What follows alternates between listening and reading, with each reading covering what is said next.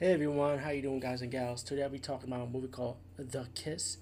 Not to be confused with the movie from the 80s by the same title, Kiss, which I did review, so just do a search on Anchor and you might find it. Or go to BitChute and check that review out also, the audio version. Um, this one, The Kiss, it really is a vampire take, but I feel like the director is a fan of the movie Dusk Till Dawn. Remember those vampires were like snake-like vampires? Um, this vampire is snake-like vampire, and it's a very low-budget movie and very well done in my opinion.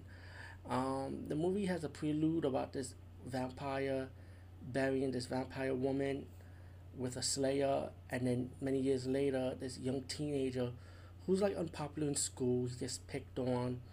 Until one day he goes to the house and find the burial ground of this vampire and freed her. And slowly he'll give her blood until she advances to drinking human blood when she forms into her human form. And the, the vampire is Mexican, Latina, and very gorgeous, by the way. Um, she um, makes him makes it pretty much his familiar, pretty much. And as the movie progresses, she asks him to bring his friends to the party, which her which his friends in high school will be her victim, pretty much and you know she goes she pretty much kills people in the house the, young adults drinking blood. And uh, i do like the special effects. You see her like the snake form with the teeth just like a snake just like industrial doing that of special effects but more of a low budget scale. Uh, but i really like this special effect. I love how the makeup is and stuff like that the blood.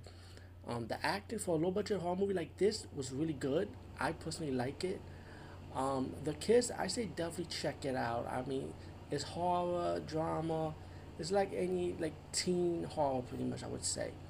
Um, there's nudity in the movie. Yes, there's nudity. If you guys want to know that, but I highly recommend it. So check it out. Peace out and see you later, guys and gals.